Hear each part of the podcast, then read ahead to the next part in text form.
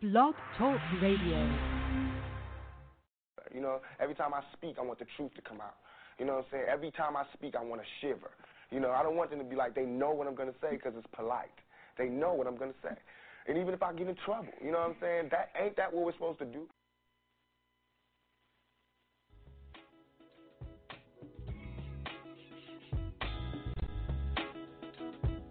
We got to have personal responsibility, political accountability, and corporate culpability. Get up, get up, get up, get up, get up, get up, get up, get up. We must eliminate poverty. I don't care what color the person or child.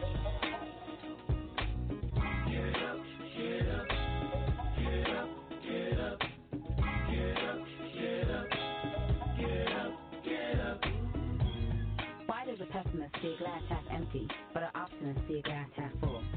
Are we locked into regressive mentality by chains unseen? If you try to fail and then succeed, which have you done? Do you ask enough questions or do you settle for what you know? The only questions that really matter are the ones you ask yourself. Welcome to Mental Dialogue. All I ask is that you think, think, think,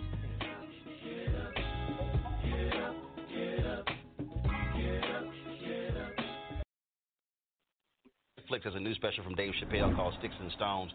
That's gotten all kind of folks talking left and right. Uh, in fact, if y'all can find the trailer for me, I certainly appreciate that. Uh, what's uh, what's unbelievable about this is that I mean he skewers everybody. He's talking about LGBT, uh, opioid crisis. He's talking about Michael Jackson's accusers, R. Kelly. I mean, but he but was was unbelievable. He comes out. Uh, and he even talks about Anthony Bourdain's suicide. Brother. It is as if nothing is off limits for Dave Chappelle. Now, you got people who are saying he's misogynistic, people who are saying he's homophobic, people who are saying he's crazy, he's out of his mind, that he's dead wrong for this comedy special. Now, I'm your host, Montoya Smith, aka Black Socrates, along with special guest co-host Latrice Ross, welcome to the Mental Dialogue Talk Show. We are the return of intelligent radio as we ensure the free flow of opinions and push the envelope on the questions America's afraid to ask in the mainstream media. Good morning to all the truth seekers out there. Latrice, thank you for being with me, Queen, this morning. We also have a special guest on the line, returning guest, uh, Justice Kalo Rain. Uh, both how are both of you doing? If you will, say good morning to the truth seekers and get y'all introduced to our special to our audience this morning. Good morning. Uh, this is Justice. I'm calling from Seattle, Washington, the liberal bastion that is the Pacific Northwest up here. Um, I am a member of the LGBTQ or the alphabet suit community that Dave Chappelle talked about. Uh, I'm also a black person, and I'm also the president of a nonprofit up here in Washington called Invest Attention Media and Entertainment. We invest in creating a safer, more diverse, and inclusive culture through entertainment. And we really do believe that entertainment is very important, that it touches on some, some neurological, some deep rooted neurological processes, and teaches us how we interact with the world, teaches us about ourselves, teaches us things that we desire, teaches us about consuming things, um, and we do need to take it more seriously than we do. All right, King. Um, hey, so, glad to have you back with us. So definitely appreciate uh, your amazing three cents anytime that you're on with us. Let me see if I can get my co-host on. Latrice, you out there, Queen? I am. Can you hear me? I can hear you very well. Thank you for being with us and helping me co-host and get through this. Uh, we'll get, as you heard, our special guest, Justice Kalo Rain with Invest Attention Media and Entertainment is with us this morning. I don't know if we've ever had y'all on the show together, but if you will, say hello and introduce yourself to the audience for those who may or may have not heard. I hear a little bit in the background, so I don't know if somebody's moving, driving. Um, just kind of let me, if if you know that's what you're doing, just kind of throw it out. Kind of mute yourself, except for when you're speaking. But again, just kind of want to throw it out because I hear it on the air this morning. Um, but go ahead, um, Queen, if you will, say hello to all the truth seekers this morning. Good morning and happy Saturday. Happy to be with you again, Montoya. I believe that Justin and I have been on the show together once before, or maybe I called in. I don't know, but I do remember hearing his his bio once before. so a little bit about me. I'm a diversity and inclusion consultant. I'm an ally for the LGBTQ plus community. I am a woman's advocate because I am a woman. I am um, pro-black because I'm I'm black, and I believe that everybody has the right to be comfortable and safe as they go about um, their daily activities, and that includes, um, you know, in the entertainment realm and and determining what's off limits and, and what's okay, and and how to go about making um, entertainment so that it's entertaining for all that want to partake in it. But I'm thrilled to be here and um, can't wait to get the conversation started. Absolutely. And last but not least, Shelly Winters of the Shelly Winters Show, if you will. King, thank you for being on with us again this morning. You are a returning guest as well. If you will, say hello to both our guests, Latrice Justice, as well as the truth seekers out there listening. If you will, introduce yourself and get a little bit, little bit of your background before we get into this morning's discussion question. Dave Chappelle, comedic genius, or cancel his ass is this morning's discussion question. But thanks again for being with us, King. Hey, uh, thank you for having me, Montoya. Hey, Tre- uh, Treese and Justin, uh, good to talk to y'all. And um, I'm Shelly Winter, and uh, just looking forward to this conversation. Hey, let's jump right in. Jump right in. So as we always start, we'll start with you again, Justice. The question I always ask any of my guests and Latrice as well as a co-host. Again, she helps me out from time to time. The first question I always ask to start off any of our shows: when you hear, when you heard, I should say, the, this morning's discussion question, can you recall your very first thought? Other than I've said this for you, Justin, because again I've had you on. Other than I can't, Montoya's asking me to do this crazy stuff again. Other than that thought, what was your uh, your first thought in reference to this morning's discussion question, if you will? Well, I had watched it before you posed the question, and I was just I was so disappointed in Dave Chappelle that I could barely stand it, and I really tried to find his genius in it. I was trying to find um, the avenue that he was taking to maybe get people to open up to different things, and every time I could even open up a little bit to think, well, maybe he is doing this he would just come back and, and smack it down. And now I didn't I'm not throwing all of it out. I think that there are when he is when he is doing what he does well, which is is illuminating the the black experience in the power dynamic that is a white supremacist society called America. He's genius. And he had those in his special. But every time he starts punching down um, he to me becomes a part of that same white supremacist system and is becoming the oppressor instead of helping us move out of um, out of this state where there are those who have and those who don't, and if you have, then you then you get to rule over those who do not. Okay, so it sounds like you're kind of in a sense stating your position about the overall special itself, which is fine. Um, Latrice, if you will, just a quick thought on your initial thought and you know we'll definitely break down and get your position on the uh, actual um, special itself. But just your initial thought when I said, "Hey, do you mind being a part of this?" What came to mind? You know, it could be. I'm glad to be a part of it. You know, which you kind of already said, but just an initial thought about this morning's discussion question in particular.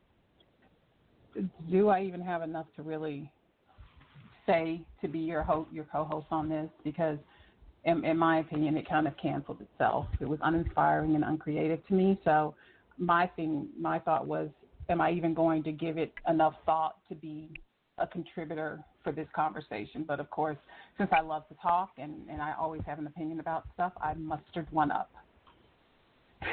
All right, sounds good. Hey, I love whatever the initial thought is. I want to hear it raw and uncut, so I appreciate that. that that's that's a unique thought. I think we're getting all kind of perspectives.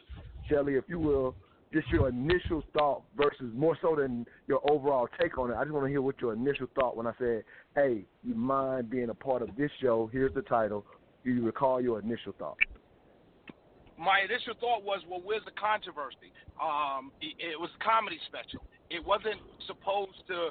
The, the history of black comedians from from a uh, Moms Mabley all the way to now has been about punching down that's all black comedians have ever done was punch down. The idea that there's a white supremacist system and now we have to do comedy different in this white supremacist quote unquote uh, uh, uh, uh, uh, you know, world that we think we live in is absolutely and patently illogical. The man was doing comedy. This was not a TED talk. This was not a, a, a speech to a bunch of kids. This was a comedy special. It was a comedy special. Robin Harris had a famous bit called Bebe's Kid. Bebe's Kid. There's no more punching down than making fun of two children that's being raised by a single mother that are horribly misbehaving. And that was funny. People laughed at that. For us to now intellectualize a comedy routine in some in some idea that somehow uh, uh, uh, that um, that it's somehow you know uh, it- it's just ridiculous. It's patently, absolutely ridiculous. This was a comedy routine that was pure genius in its format, in its ideas, in its themes, and everything. Anything else that we're going to have a discussion on is going to be simply illogical. All right. Well, thank you for all three of your thoughts. And as we always do, if you're a first time listener to the Mental Dialogue Talk Show, we always welcome all opinions. We will open up the phone lines to get all of your thoughts on it, but we're going to obviously start with our special guest and kind of get deep into this morning's discussion question. Dave Chappelle, comedic genius, or cancel his ass. This is our first break. We'll be right back and we'll dig deep in and open up the phone lines when we come back. All I ask is that you think. If you're looking to purchase or sell a home in Atlanta's competitive real estate market, there's only one real estate agent we call on, Ephraim Abdullah. Not only is he honest and straightforward, but he has a proven, repeatable strategy that consistently gets his clients the homes they wanted versus their second or third choice. What's Ephraim's secret? His virtual on the spot offer moves his clients to the front of the line for purchases, and for sales, his no nonsense approach gets your home sold and off the market. For a results oriented real estate experience, contact Ephraim Abdullah, a licensed agent powered by eXp Realty at 770 800 7922. Again, that number is 770 800 7922. The latest involves the response to Dave Chappelle's new Netflix stand up special called Sticks and Stones, where Dave criticizes Michael's Leaving Neverland accusers. Dave says, I'm going to say something I'm not allowed to say, but I gotta be real. I don't believe these MFers. Now, Wade Robson, one of the men who accused Michael of molestation, has issued a statement to us saying the comments shames victims. It's disgusting, irresponsible, and inexcusable on Dave and Netflix's part. Netflix has no comment from when we re- reached out this morning. Michael's estate and family have denied all the allegations against Michael and also issued a new statement in support of what Dave said. Do you think Dave's defense of Michael will discourage other victims of alleged sexual abuse to speak out? No. It will not stop other people to speak out. This is Dave Chappelle. He even said in his special, You clicked on my face. You came here for this. My jokes are not to be taken seriously. Jokes in general should not be taken seriously. You think? Even whenever it's about something as serious as this? Yeah. People make jokes about everything. Nothing is off limits, especially when it comes to Dave Chappelle. He literally covered I think every child controversial thing. molestation should be off limits. Welcome back to the Mental Dialogue Talk Show. Again, I'm your host, Montoya Smith, aka Black Socrates, along with special guest co-host Latrice Ross. This morning's discussion question: Dave Chappelle, comedic genius or cancel ass? Our two special guests are Justice Kalo Rain, again from Best Attention Media, as well as Shelly Winters of the Shelly Winters Show. Justice, we'll actually start with you again as we hear uh, the cut from Daily Pop, E News, giving quick thoughts. Again, I obviously cut to cut it up, and that's the part that we hear. So just in hearing that cut, and you've already kind of stated your position on this morning's um, on the special itself. So if you will, um, I hear the you know the, the lady say, "Hey, maybe that subject is possibly too far," whereas the other people on the show were saying, "Hey, nothing's off limits." So again, if you will, give us your three cents this morning on that cut and any other thoughts that you have.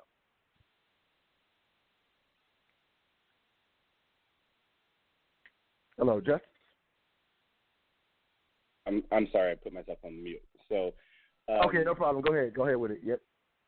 Yeah, I don't particularly think that any topics are off limits. I think that as human beings, part of the challenge of moving through some of these topics that are really powerful and painful um, and impactful on us is being able to bring them out in the open and talk about them um, and really confront them. So I don't have a problem with him taking on topics that are maybe outside the bounds of, of just normal conversation. I think that's important. What I do have is the stance that he's taking in them because he is a celebrity.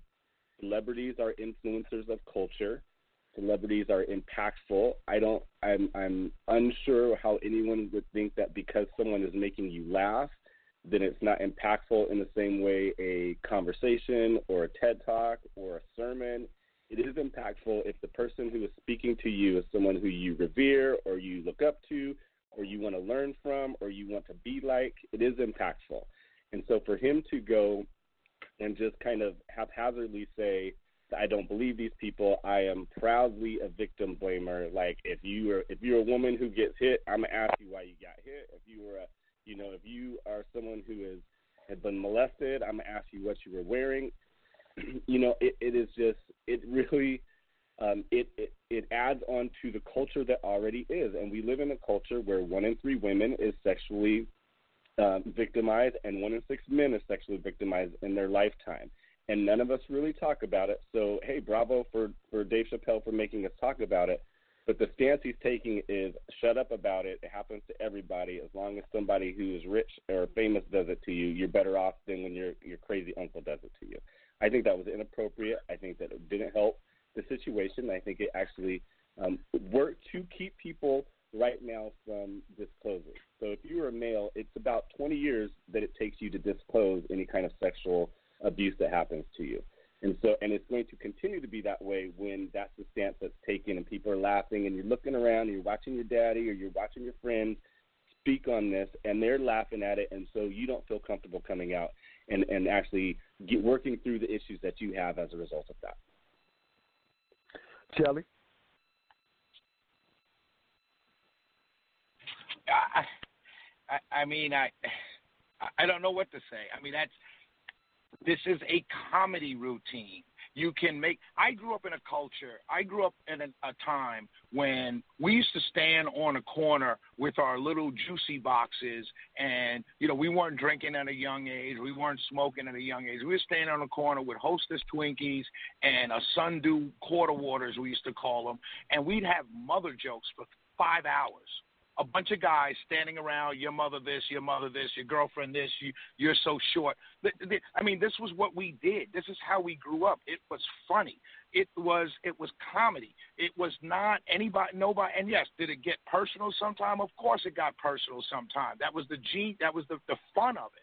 And and so to this idea that now because bad things happen to good people, we can't make jokes about it in a comedy routine. This was not Dave Chappelle sitting being interviewed on on Jimmy Kimmel. He was doing a comedy routine, and and if you if you if you if you didn't like it, you turn it off. That's it. I don't want to live in a world where people are saying, well, because this happened to me, you can never talk about it.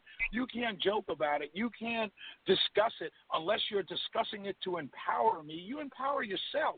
Dave Chappelle can't empower you or disempower you. All he can do is make you laugh. That's it and and this idea that we're breaking down a comedy routine in such a way that we're we're disagreeing with the it's just it, I, like I said before when you first called me to do this I thought to myself well what are we going to talk about because it, it's patently absurd to break down a comedy routine as some sort of assault on the human senses comedy is meant to be uh, taking pain and turning it into laughter. That's what comedy is done. That's what the Greek uh, uh, the Greeks, well, not the Greeks, but that's what the comedy is about. Taking one's pain and turning it into laughter, taking one's tears and turning it into laughter. If you're telling me that we can't do that anymore, then you don't want to be human because that's what makes us human.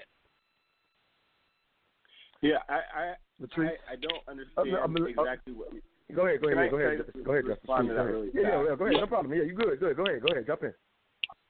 We, you know, we all ran the dozens on one another as kids, right? But we're talking about our mamas. But again, that you're talking about you and your and and and that's your parents who are places of authority. That's punching up, and that's in your own community. And we can't say that Dave Chappelle is a comedy genius and he's tearing down, uh, he's exposing uh, the white supremacy culture and all of this. If, if comedy is able to do that, then it is and is powerful to change culture and move things in that way. Then it's also powerful enough to change culture and move it in the wrong way. So it can't you can't say it, it only works in one one side on the positive. It also works in the negative. So if he's a mm-hmm. genius and he's tearing down this and he's making people see that, then he can be an anti-genius and really in, in, in making sure that the system stays in But place there's and is not a reinforced. person, there's not a single person who watched that comedy special who laughed at the child molestation jokes who support child molesters or child molestation. There's not a single human being who watched that, laughed at that joke because we got what he was saying. We understood it was comedy and he was making a broader point. And and the broader point was, particularly when he was talking about Michael Jackson, was yeah, it, uh, to be molested by Michael Jackson is completely different than being molested by Johnny down the street. But a broader point. No one's supporting child molestation. No one's supporting rape. No one's supporting these things. You the, the broader, the genius in what he was talking about was the broader thematic themes that he was making, that he was drawing out of this comedy routine. Comedy routine being the operative word. I, I, I just, I, I, I, I don't understand how we have come to a point where we are so sensitive that comedy offends us. When comedy offends us, then there's no stopping what's going to offend you next. Uh, it, it really isn't. If comedy offends you that much, that something that you could turn off and not watch or listen to at your own uh, uh, at, at your own uh, volition, then we've lost all sense of what it means to communicate as humans. Well, let me, let me get a of in here. Let, let, me- let me get. Let, let, please, yeah. Let me. Let, I need to get. I have to get the queen's view on what we're talking about. Uh, Latrice, I know you definitely, from what I understood, just from watching you on social media, um, the Michael Jackson bit was kind of the one that I know you particularly had an issue with, and so I'm definitely interested in hearing as Justin and Shelly go back and forth. I want to hear your thoughts. I have a take on this particular this particular bit as well, um, but I wanted to get um, Latrice's thoughts in as well. So, if you will, Queen, what, what are your thoughts as you hear Shelley and Justice Justice go back and forth um, in, in, on this?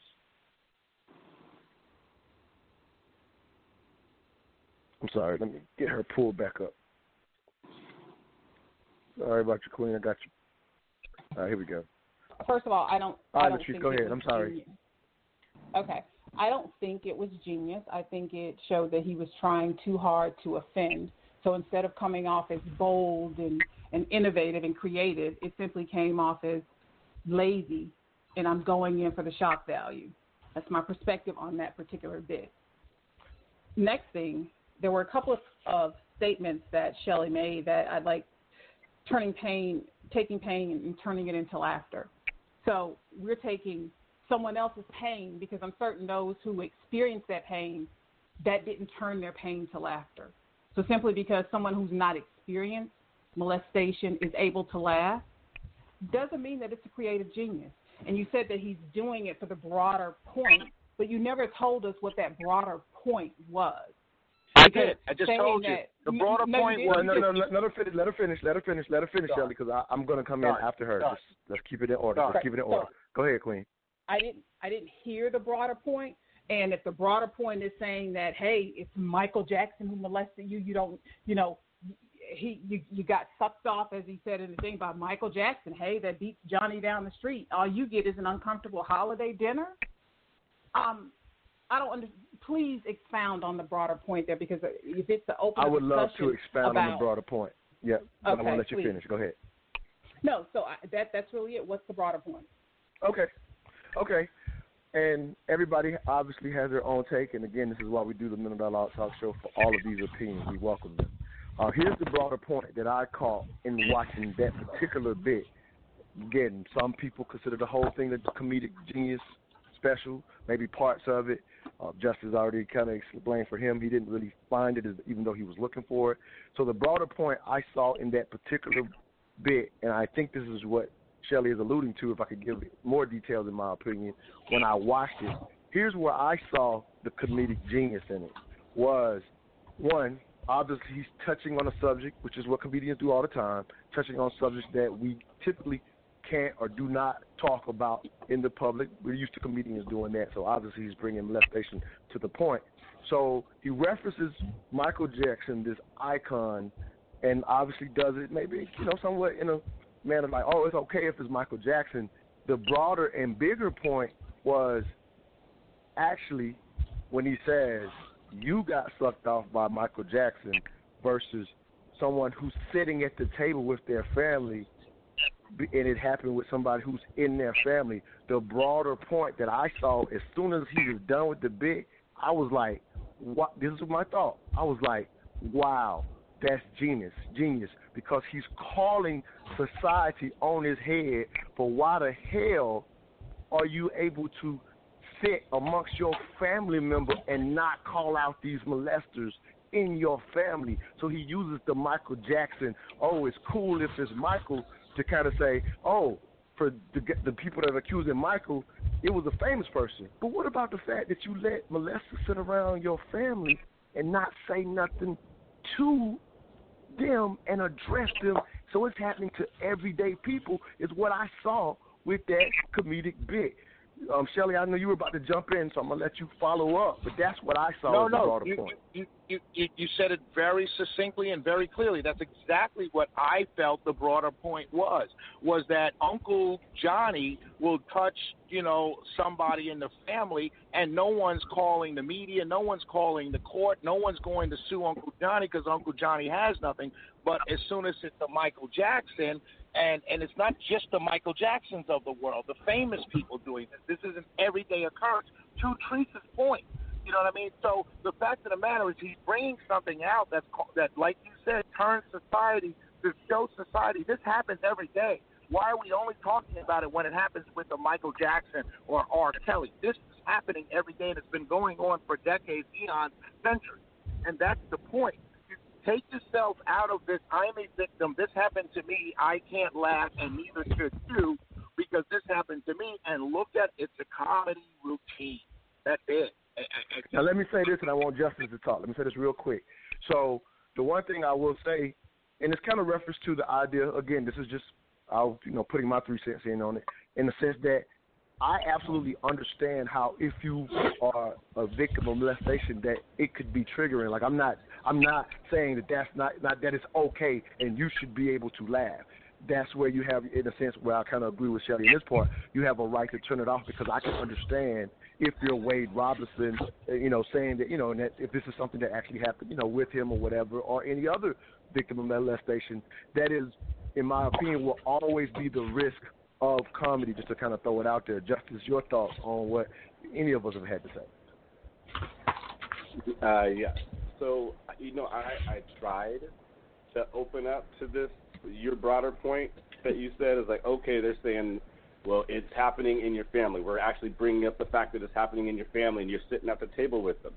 But the the reality of this thing is, it has to do with power differentials, and people don't say anything because of the power differentials that people have. And and Dave is is saying that, hey, you know, you the power differential of, of a Michael Jackson is a reason that you just let it go. Even if he did it, I mean, come on, it's Michael Jackson. Even if the even if your priest did it to you, how are you going to go say something? Because these people are in places of power and authority in these communities, and a lot of times people aren't believed. A lot of times people laugh it off. A lot of times people a uh, blame the victim in those situations, and so and, and Shelley said something about, well, no one in this place who laughed at it believes in sexual molestation. Well, when one in three pe- women and one in six men have been sexually assaulted in their lifetime, there were molesters laughing at that comedy special. And do you think that made them think, oh, maybe I shouldn't stop molesting, or do you think that that made them feel more comfortable in their in their activities that they've been engaging in? If you're a child, if you're a child oh, question. molester, if you're if you No, go ahead, Go ahead. Go ahead. Go, no, go ahead, Shelly. Please go ahead. if you're already child molest, if you're a child molester, you're already molesting children. Dave Chappelle's comedy special didn't change you for better or worse. You're a child molester. That's already you're a child molester. You just said it. If you're one in three women and children are being molested by somebody, that one in three person that's doing the molestation did not change his behavior pro or con based on Dave Chappelle's comedy routine. So in so where the danger if what you guys are saying, the danger in what you're saying is that because there's one in three um, people being molested, that we can't ever joke about child molestation because those those people are going to be empowered. They're empowered already because they're child molesters by definition. Okay, so Hey, we are we are up against the break, so if everybody will, here we go. We got to go to break, so y'all bear with me on the break. Um, um, yeah, if we will, when I say break, we got to go to break. Y'all, please work with me on that. All right, we are up against the break, listening to the Mental Dialogue Talk Show. Well, all I ask is that you think this morning's discussion question: Dave Chappelle, comedic genius or cancel his ass? We will open up the phone lines coming out of this break. We'll be right back. Square Business Entertainment brings you their latest hit, I Really Want You by Taylor Pace. Take a listen.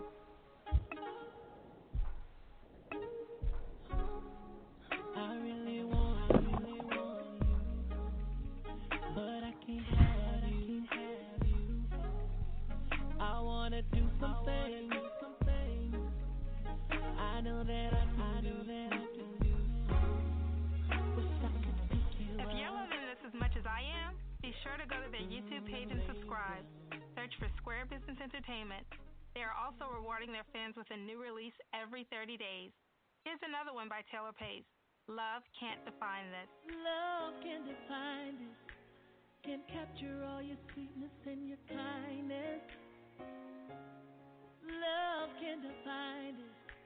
We're crippled and love would only blind us. It's not even just that. It's expanded even further, and the best evidence is Dave Chappelle. Yeah. Dave Chappelle's recent Sticks and Stones Netflix documentary, Mm-hmm. for whatever reason, Rotten Tomatoes thought it would be a good idea to only have it reviewed by five super progressive critics, only critics. They closed it off to the public. Mm-hmm. Yeah.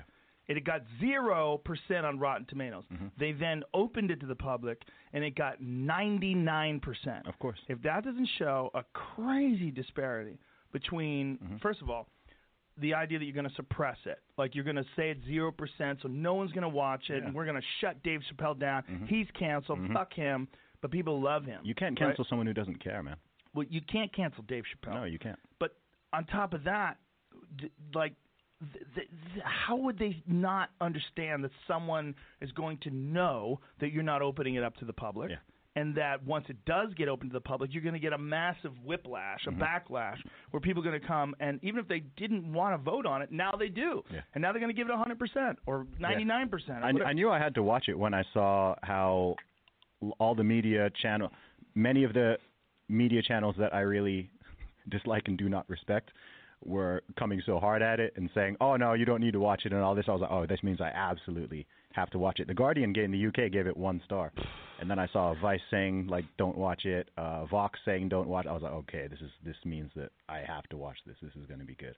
Well, and I the- wasn't disappointed. The influence of a small group of a relatively small group of human beings Mm. that are in charge of these media conglomerates is it's really astounding, and that they it's not just opinion, right? It's like they're they're trying to get people to behave and think the way they do. It's, It's not activism. just yes, it is activism, and and it's it's also it's undisguised activism. Mm-hmm. It's very transparent activism. Mm. It's in opposed to j- journalism. I really wish there was a place where we could go where we can get 100% unbiased information and news. Yeah. And we can get an honest perspective of both sides. This side believes this, and this mm-hmm. is why they believe that, but this side believes that, and this is why they believe that. It's very hard to do. Mm. And if you have a podcast, one of the things that's really interesting is if you even talk to someone who has an opposing point of view of yours, or who is right wing, or who maybe has some questionable ideas, you are somehow platforming them and supporting their idea, and then supporting some alt right alt right ideology, and it there's no room anymore for people to have conversations with people with differing opinions and just find out why there, they there think. is, there is. It's right here. Welcome back to the Mental Dialogue Talk Show. I'm your host, Montoya Smith, aka Black Socrates, along with special guest co-host Latrice Ross. This morning's discussion question: Dave Chappelle, comedic genius, or cancel his ass? Our special guest are Justice Kalo Rain as well as Shelley Winters. So we hear a cut from Joe Rogan that I think puts this morning's discussion on its head. Uh, from even each of you as guests, Latrice and Shelley, both were kind of asking me to a certain extent, uh, on some level, what you know, what would we talk about? And to me, is to get into the deeper idea that, in a sense, the fact that we're even having this discussion, if you will, I think Joe Rogan and his guest brings that to head that, the Chappelle special has done that and has us having this conversation. Uh, one question I have for you, Justice, um, in pointing out um, the actual numbers and figures that you were referring to. Here's a question I have for you: is again just just asking. So, while here's where I agree with you. I agree that the best of any industry can have influence on on culture, entertainment in particular, which is part of the reason you're you know you're in this industry as well. And so there is definitely levels levels of influence uh, in in how culture receives this entertainment. So my question to you is the um, the, the perspective that to what degree would you expect of comedy other than to point out the ridiculousness of things that we do in society. Like, like I think the best comedy specialists do that. And again, you you know, you don't. Have, it's not about whether we agree if this was a comedic genius or not. But my question is, what expectation do you have more than that? Because I would say I don't have a a a, a better a bigger expectation than that. For lower level comedy, they just in a sense go in what area they go in, and it doesn't touch the culture or move me in that way. I either laugh or I don't. But in this sense, going in such a sensitive topic, just putting it on its head, I don't think that comedy has more power than that, in my opinion. Any thoughts on that? On on that? So you don't think that comedy? You don't. Comedy is is all it is is a human being talking to other people and bringing things up in a way where where they are bringing out truths that maybe have not been illuminated to other folks, right? And the great ones are always the ones that are pushing against the powers that be. They are illuminating their own experience. But, but I think that the ones that are harmful are the ones that are taking pop shots at at the folks who are below them. I don't understand how this is not. Um, is it okay for white folks to get up and do blackface because it's funny, because it's comedy, is it okay for white folks to get up there and be like nigga this and nigga that because it's funny? Wh- where do we draw the line in comedy? Because I know black folks would be up in arms if somebody got up there in blackface, and we see how like comedy and cartoons and all of those things and the blackface that was in cartoons and the stories and the narratives that were in cartoons and in comedy back in the day have shaped our culture and shaped how people think about black people.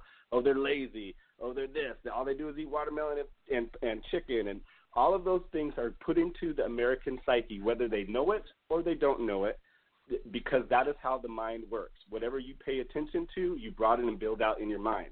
And so, if we are paying attention to someone who was saying, when it's already difficult for people to disclose that there is sexual assault happening, when there's already power differentials in the world for women and people LGBT community and so they're the ones that are most often preyed upon because there is those power differentials. When we sit there and we reinforce those power differentials, we are helping to create culture. So I expect that, um, and, and, and when you just say like, if you don't like it, turn it off. Well, that's isn't that what cancel culture is? If if people don't like it, if people don't want that out there in the world, if people don't want people out there moving the culture in a direction where it makes it harder and harder for people to disclose, when we've been moving in a direction where more and more people are starting to be able to disclose because they believe for the first time, or there's some kind of movement behind them to support them. Dave Chappelle is shutting that down. His intentions are clear. He is trying to shut that down. So I, that's my expectation: is you don't shut down movement into a, a place of equality and equity for everybody. Can I say okay. something, Montoya? I'm going I'm I'm I'm to ask you one one quick thing, and you're in, Shelley. So my quick thing is when you hear that I received from that bit that it was ridiculous that we don't discuss this, and that there are people who have been molested, uh, and and we as a society are not talking about it enough. So when you hear that, that's how what I received, and we, you know, we don't have Dave on the show to say which one was your attention, the attention that you just mentioned, or the what I received from it. Again, it's not about whether I'm right or wrong, but then when you hear that someone like myself and a Shelley receives it as this is ridiculous that we have this issue in society like that you, you, what do you think of that's what we received we didn't think of the michael jackson power dynamic. Again no one's right or wrong but do you understand that some people receive it comedic genius one way or the other you like it or don't like it. So i i kind of offer that that's what a co- comedian is taking a chance with that hey some people may not get it but if they get it this is what I'm shooting for. So when you hear that I received it that way, isn't that a good thing for the very people that you're concerned about? Uh, I I guess it is a good thing if if a person or two maybe receives it that way. But that's my understanding is that's not what happened. We are reinforcing a system that's already in place. Like how, so now now that you have received that, what have you done with it? Have you done anything with it? Like I what I'm laughed. hearing. I laughed, dog. I laughed. I'm sorry to cut you off. I laughed. That's what I received from it. It was a comedy. You're not sorry to cut me off because you cut me off. I, I'm sorry, but I laughed. You said, "What did I receive from it?" I laughed. I got from it what I what I sought to get: comedy. I laughed. That's what I received from it. That was my that was my reward for clicking on Sticks and Stones. I laughed. That's it. And I went This on about my life. is- This is what I'm talking about. So that's why I don't think it's helpful. Because he laughed. Right. So so let me talk. Now, fair who question. are- Oh, I'm sorry. Go ahead. I mean, I mean, go ahead. Go ahead. I'm sorry. Go ahead. I'm sorry. No, no, You you're good. Shelley. That was good. That's good. That's good. We're good. We we natural. Just keep rocking. Go ahead, Justice. I want to let you finish because I I hear I'm hearing your perspective, Justice. Go ahead and finish. I didn't know. I didn't mean to cut you off. Go ahead, Justice. I'm glad he felt good about it because to me it comes off as excusing that it makes it so people don't have to go and do anything about it. People don't have to do anything about the violence against the most vulnerable population of people in the world, which is trans women of color. People don't have to do anything about child molestation because it's funny. And when you laugh at stuff, it's it's it it it, it takes some of the pressure off of these things. And so hey, I, I don't have to do it. The power differential is is still intact. As long as the people are rich, they get to say what they want to say, and we can't cancel them. We can't say we can't say don't do it anymore because they're already rich. And hey, that's that's what rich people get to do. So awesome, got it, perfect. All right. Here's Uh, my question Montoya, to you, Latrice. I'm raising my hand. Yeah, let me let me. Yeah, I got you. I got you. I'm I got to move my to hand. Latrice, and I'll get back to you, Shelly. I got you, brother. I got to Oh. move back to Latrice. And here's the yep. Here's the question. So Latrice, as I'm hearing both perspectives, Shelly and Justice, and both getting people's opinions are what they are. As I'm listening to it, I'm offering Latrice that what Dave did created all of those dynamics. Shelley says, "Hey, I just laughed." That's that's his perspective. Um, Justice says, "Hey, he sees that as a problem." I got, "Hey, it's putting this on his head." So my question to you, Latrice, is, I don't know that comedy can do more than keep exposing what our problems are, and what happens is, to me, the continuations of problems such as child molestation. We're going to move off this topic in a second, but problems such as this, one of the best ways to eventually have something done with it with your platform is to keep exposing it. I don't know that comedy can do much more, but in, in, in exposing it and continue to exposing it, it is ridiculous that we have child molestation sitting at our Thanksgiving tables. Like comedy, that's comedy's role, and keep doing it until the rest of us, in fact, do do something about it. So, and again, I'm not saying that people should have got what I got from it. I'm tell, I did tell say to you that that was the comedic genius that I saw in that particular bit. But I think comedy will always risk people just laughing as a Shelley, people being hurt if it's personal to you, as Justice mentioned, people like me, like you're gonna run the full gamut. I don't think that, in my opinion, that comedy could do much more. Any thoughts on that, Latrice? I'm sorry, Queen. I got to get you back in. Okay. I so got you back as in. far Go as ahead. Com- as far as comedy is concerned, it's not high on my my to do list. So I find it infantile. Um, the fact that you got something intellectual out of it, I don't think that the vast majority of the population who listens to it would get that out of it.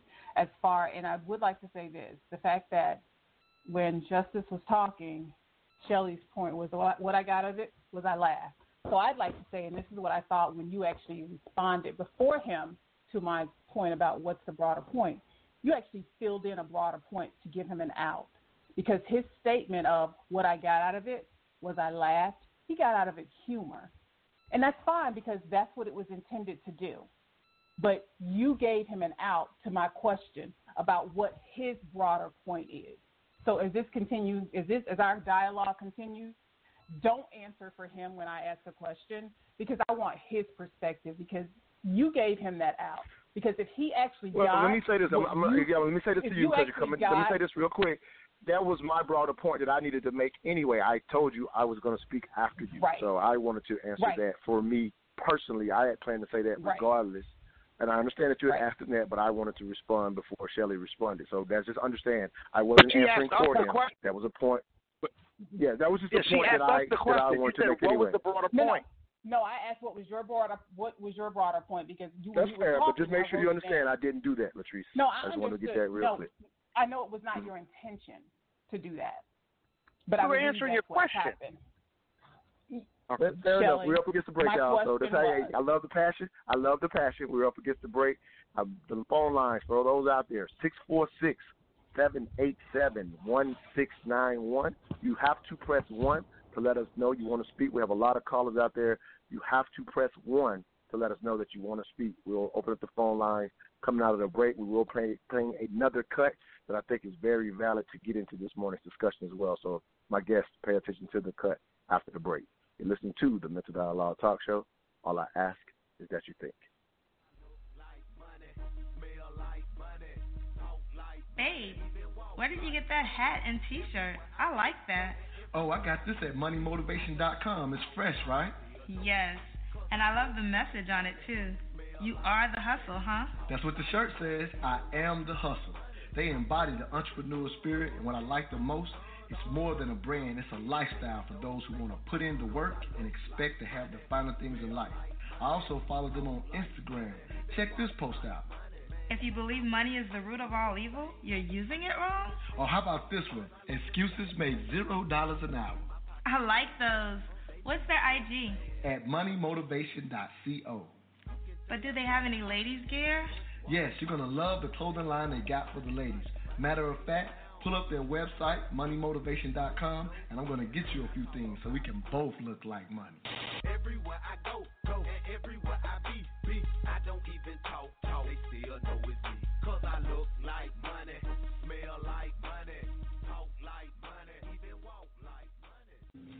when he opens up with a dark screen mm-hmm.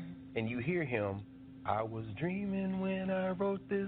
From the moment he opens up with Prince, almost as if this is the disclaimer for everything that's about to come after. Mm-hmm. And he goes through Anthony Bourdain. He said, This man, with this job, hung himself in a luxury hotel and then goes immediately into a story about a guy he knew from the hood who went all the way to the Ivy League and ends up at Foot Locker and then says, but you know, it never, at no moment did this brother ever think about killing himself. It is a master class.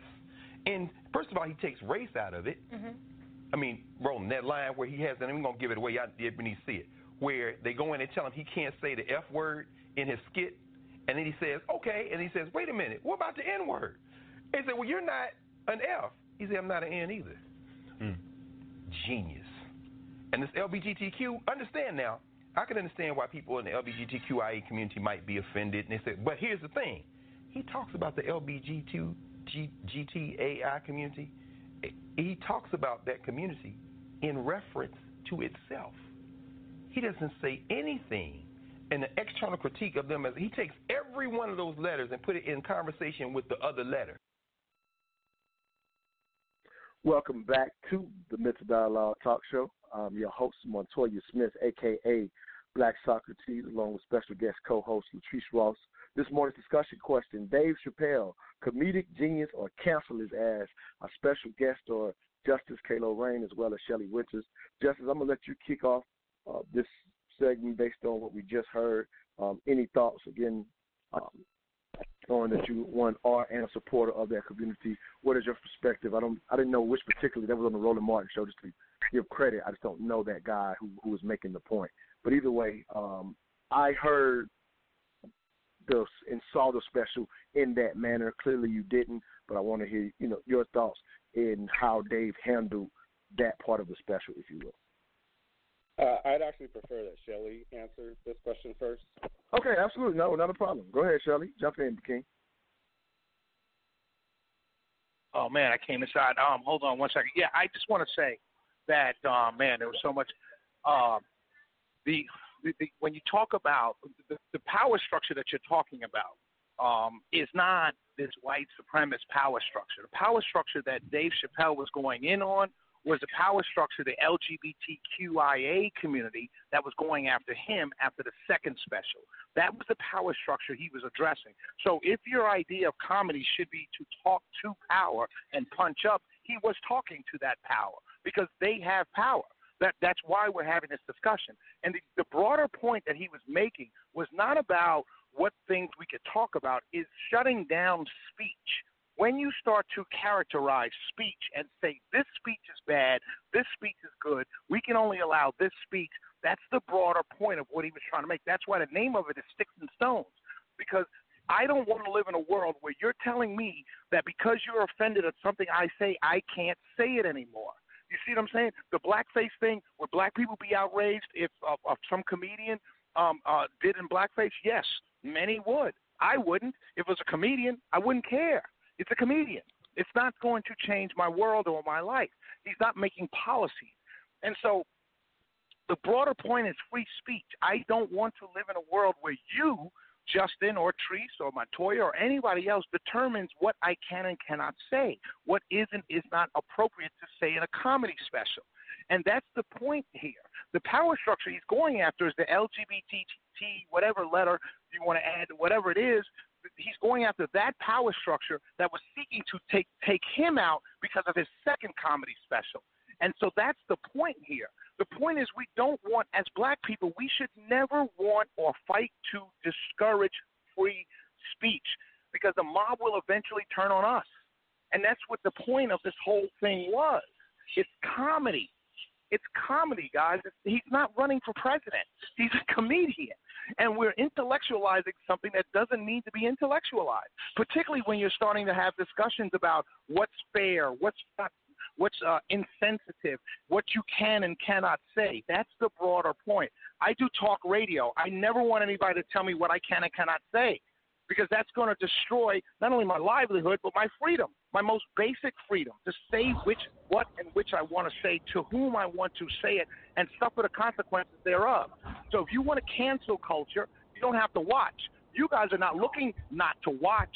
You guys are looking to destroy. That's his point. That is his point. Cancel culture is not about not watching. Cancel culture is about destroying, and that's what we're fighting against.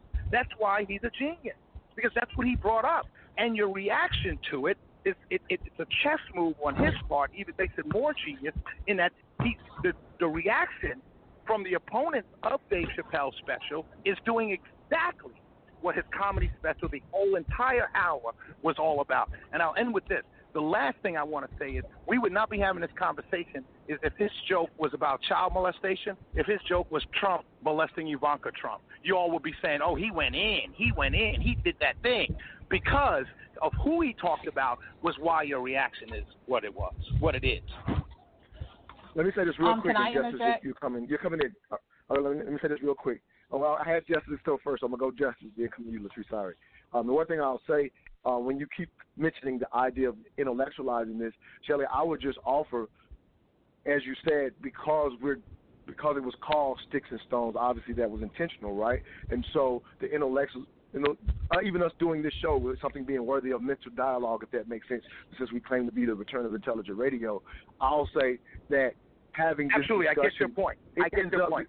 Yeah, it ends up being necessary. It ends up being necessary kind of for this reason, if I could throw that out. Um, Justice, go ahead, King. Uh, Shelly, go ahead. I'm happy to have you go first. You mean Latrice? You want Latrice to go ahead? Is that what I'm hearing? Yeah, sorry, Latrice. Latrice. I'm sorry. Okay. Okay, yeah, yeah Um, Latrice, go ahead. Yeah, go ahead, Latrice. So first, you know, I, let me just respond to the whole of Trump and was molesting Ivanka. I would have been just as outraged when I hear the stories and some of the things that he said to his daughter. I'm outraged that he said those things. So no, I can't stand the man, but I wouldn't say he was going in because my sympathy would be what's happening to Ivanka at this point because I understand from that victim's perspective what happened.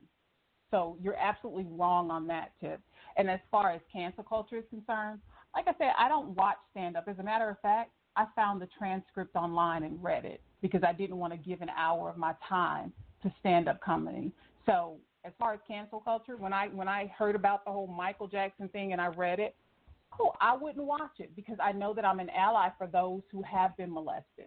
Should he have the right to say that? I think that he's an insensitive jerk, but he does have that right because I say what's on my mind just as you do.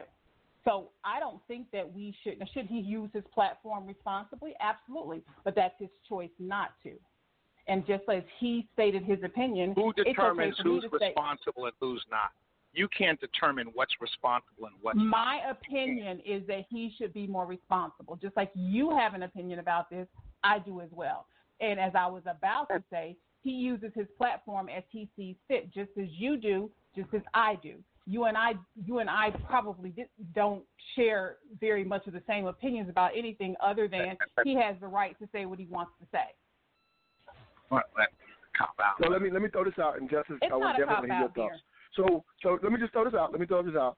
So, um, Shelly, I think to be fair to the Latrice, I hear her at least saying again why y'all completely opposites on the on whether he's responsible or should be responsible. Y'all are completely opposite on that. I do hear her saying still has the right to, and so ultimately, that's what the fight is in a sense. Like you said, fighting against cancel culture, if in fact it is the the power structure that you're just you're offering, and I, in my opinion, feel like that is the risk. And so, um, where she stands is all that the, that's all that's being asked here is keep the free speech available. And I, I, I think that's where she's saying y'all agree. And I don't know if you you know you, if there's that's the point where there is some agreement. When I hear both. But speak. but it's, it's, it's uh, Justice, what's the, your the free speech is not the free speech is not available. The free speech is not available if you read a transcript. I, I, don't understand that. How, how do you have a, how do, how do you have a nuance? How do you, but but how do you have a nuanced conversation about a comedy special that you didn't see? You read the transcript. That that, that takes away matter. all the context. That takes away entire context of what he did. You can't read a No, transcript of a comedy routine. Come on, Latrice. Perhaps you can. Perhaps you can. But the thing is, that's my way of absorbing the information. I didn't have an hour that I wanted to give away to watch the special, and that is my right to absorb that information the way that I see fit. So, are you going to infringe on my right to consume information the way that I choose to? Because if that's the case, then you're doing the same thing that you're speaking against.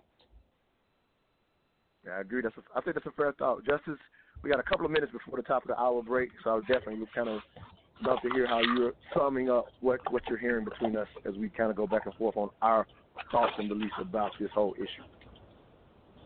I I just I cannot wrap my head around how we think that it is intellectualizing and you shouldn't be intellectualizing comedy when at the same time you're saying how much of a genius that he is and how he is is just so uh, intelligent that he is coming at things from a way that people can't understand them. So you are you are intellectualizing comedy, but you're taking it from your point of view. And in this case, it's from the point of view of of the black man who in this who I believe in this case was punching down on things. And the LGBT community, I don't know how much power everyone thinks the LGBT community has. No one's going to ruin Dave Chappelle. Dave Chappelle is a multi-millionaire. He is not ruined. If he never does another special, he is not ruined. His kid is is, is eating duck, and he is so um, he he never. Money is not well why he was gonna money is do. sir. Money is not why people Shelley, do what they love. inter- Uh, hold on, hold on. Money is not Hey, why let me people finish. do No, no, what no, they no, no, love. finish, Shelly, Shelly, Shelly, please. stop Shoot, I, I interjecting. will definitely, Shelly, Shelly, Shelly. I will give you Sorry. time to speak. I'm up, I'm at the top of the hour. I'm gonna let him finish, and unfortunately, you'll have to wait till after the hour, after the break, to um, respond. Um, you got about a minute, brother. Yeah, go ahead. Go ahead, Justice. all over this country, rights are being rolled back for the LGBT community. The transsexual women are, without a doubt, the most violence perpetrated um, in this country against. So there is not a whole powerful um, re- regime of, of LGBT people that can cancel anybody. That is a talking point that gets picked up by folks, and it's just not true. So we are at the top of the hour. I definitely want to respond to Justice. I know Shelly wants to after the hour. Uh, for anybody out there on the phone, we got people on the phone lines. You do have to press one. I hope you're listening clearly. You have to press one if you want to get in. If you're just enjoying the conversation, that is fine too. We will be back. You're listening to the Mental Dialogue Talk Show. All I ask is that you think.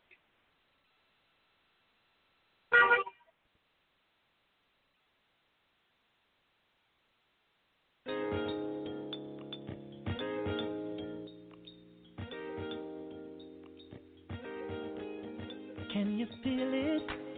The music's hidden. I'm going deep within your soul. I'm about to lose control, girl. Let's get with it. Don't be so serious. Tonight is only about us. Let's get back and have some fun. Lights are on the dance floor. Party's getting started, girl. Now's our chance. Make this moment magic. I don't know why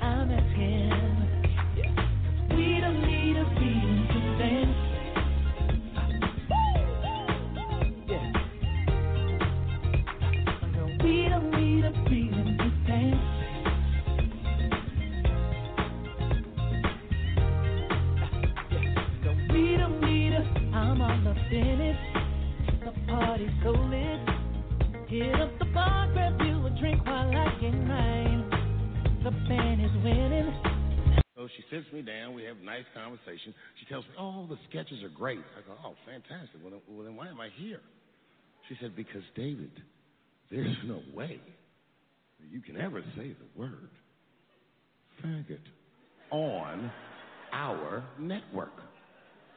I didn't know I did anything wrong. I didn't try to defend myself. I said, "All right, fuck it. I'll take it out. Have a good afternoon." And as I was leaving, it occurred to me, "Hey, hey, Renee, quick question." This is a question. I, seriously, I want to know, like, why, why is it? Why is it that that I can say the word nigger with impunity? Welcome back to the Mental Dialogue Talk Show. I'm your host, Montoya Smith, aka Black Socrates. This morning's discussion question Dave Chappelle, comedic genius, or cancel his ass. My special guest co host is Latrice Ross, special guest Shelley Winters, as well as Justice Kalo Ray. Justice, before the break, um, you were mentioning that, in a sense, the power of the LGBT community is not true. Um, was your perspective? Here's a, here's a perspective I have, and, and I'll definitely let Shelley jump in. Uh, that bit in particular, uh, the reason that bit that I just played stood out to me. We did a show a couple of years ago with the uh, uh, a lawyer by the name of Dan Freeman, who's kind of an expert on free speech. Uh, that was his background, and we did a show on, in a sense, the idea of have we become politically correct when it comes to race and sexuality. That was the theme of the show, of, of that particular show. And so on that show, I mentioned that we were in a period of time where if I'm a rap artist, I could kill 10 niggas, but I couldn't refer to another heterosexual man and say, I'm going to slap a faggot. Like I said that on that show, and and and the reason I was and I asked the lawyer about that, I says, hey, we look at that as a sense of power that they canceled out an entire word. Like on this show, I don't even let people say the N word because we are not a politically correct show. You, eh, I've had white people on the show, and I make them say, for example, the word nigga because N word we know what it means. Again, I personally despise political correctness because I do feel like it is an attack on our freedom of speech, and I think Dave's bit pointed that out. So that's how I see genius in it, and I do receive that's there's other aspects of power, but again, I don't want to get into that full full conversation. But I do want to offer that's my take on it, and I wanted to hear your response to it, and then we'll go to Shelly. Go ahead, Justice. Well, um, I, I I don't believe that freedom of speech means that you can just say whatever you want. Freedom of speech means that you can speak out against the government and not risk being imprisoned for it. That's what free speech means. It doesn't mean you can go around say whatever thing that you want to anybody and not have any consequences for it. So Dave And I don't think that either. I don't think that either. Just so you know. But go ahead. so Dave can say what he said, and people have responded to it. So when he said it, the and and his this little bit that you played, like I, I don't believe that making this tired and played out distinction between saying the N word with the ER at the end and the A at the end like changes things. Like I, we all know where that word came from. We all know that quote unquote we took it back. I don't use that word because I don't. I'm not in any way associated with being a nigger and I don't appreciate it. So, but I get it. Other folks have taken that word back, but that's a tired distinction that he's trying to make, and it's not genius. It wasn't. It, he what they are saying is, hey, you have more latitude when it is your identity to discuss things. You don't have as much latitude when it is outside of your identity to discuss things, and that is definitely the the right of the of a for-profit corporation to decide what they But want is to the allow not genius that he said? It, it, it, but is it the genius? Is I don't identify with either one of them motherfuckers. Like I'm being, I'm, I'm being passionate on purpose. That's the genius. Exactly. You can't say that I'm part of this community. Like Right. that was the. You know, and I'm not trying to force you to say that it's genius for you, but I do see it as genius when that man says I'm not either one of them. So why can I say it with impunity? Like that's not the tired. It wasn't the NEDA versus the ER. It was how do you identify me with something I don't identify with? Like that's the And genius. And, and and I- and that, I'm- Montoya- go ahead. I'm sorry. Go ahead, Shelly. I'm sorry. Go ahead, Shelly.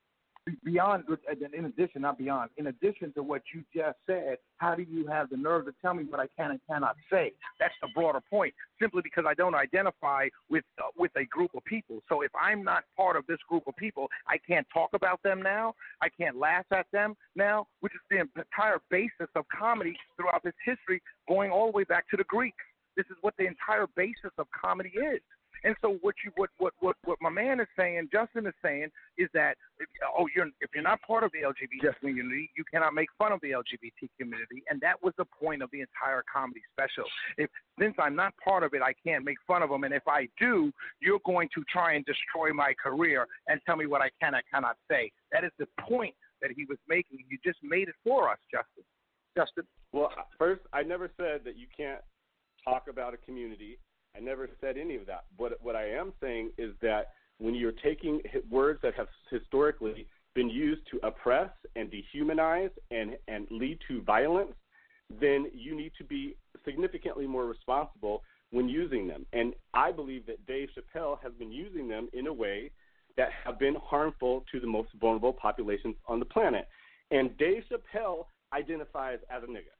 Okay, he has called all his friends it. He's called himself it. He does identify as that. So you can't say that he doesn't identify as that. I don't. I understand that black people do, but that's not me. And Right. he could talk about Right. that. He I could think talk that's about fair. his community. I think that's fair. I think that's fair. Let me throw this out, and Latrice, I want Latrice to start. I think what you're saying is correct that he does.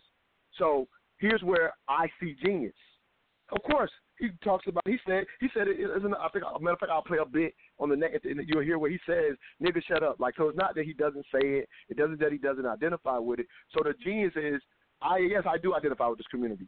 But so to make the point that that should not be a reason that I should be able to say it with impunity because you outside of my community can't tell me what I identify with regardless of how you see it. So what I'm saying is like to me that's where I see a comedian taking his craft and making it just more than laughs because he's he's putting these bits together and one thing I heard um Donnell Rawlings say, and I didn't I didn't, I didn't bring this cut to the table, but he, what his thing is, he says, well, Dave is at that level where those are the one the risk that he likes that he likes to take. But here's the idea of the risk. The risk is, and you and I think what I'm saying will be heard more so in the next cut. He puts two sides of an issue when it comes to abortion. You'll hear it. He puts both sides up against what they believe. Like to that's where some of us are seeing comedic genius, like you said. He personally does identify, but to make a bit where he says, "Well, I don't identify either." Being intentional with the bit, in in my eyes, is where I see genius. Latrice, any thoughts? Again, I know, like you said, comedy. You didn't want to give an hour to it, and that's fair. And I do agree with um, your point um, with it that you made before the break when you kind of in a sense saying to Shelly, "Hey, how I choose to receive the information." I think that is absolutely your right, and you're able to speak on it. it, it, it although yes, Shelly, it may lack some context. I still think she can speak on it just as much as she likes from the context that she has, even if it's not the full context of, of viewing it. Uh, but any thoughts on you know what we're dialoguing about? If you want to get in on this morning's discussion, please press one. Got a lot of listeners out there, but you have to press one if you're interested in getting in. Go ahead, Latrice.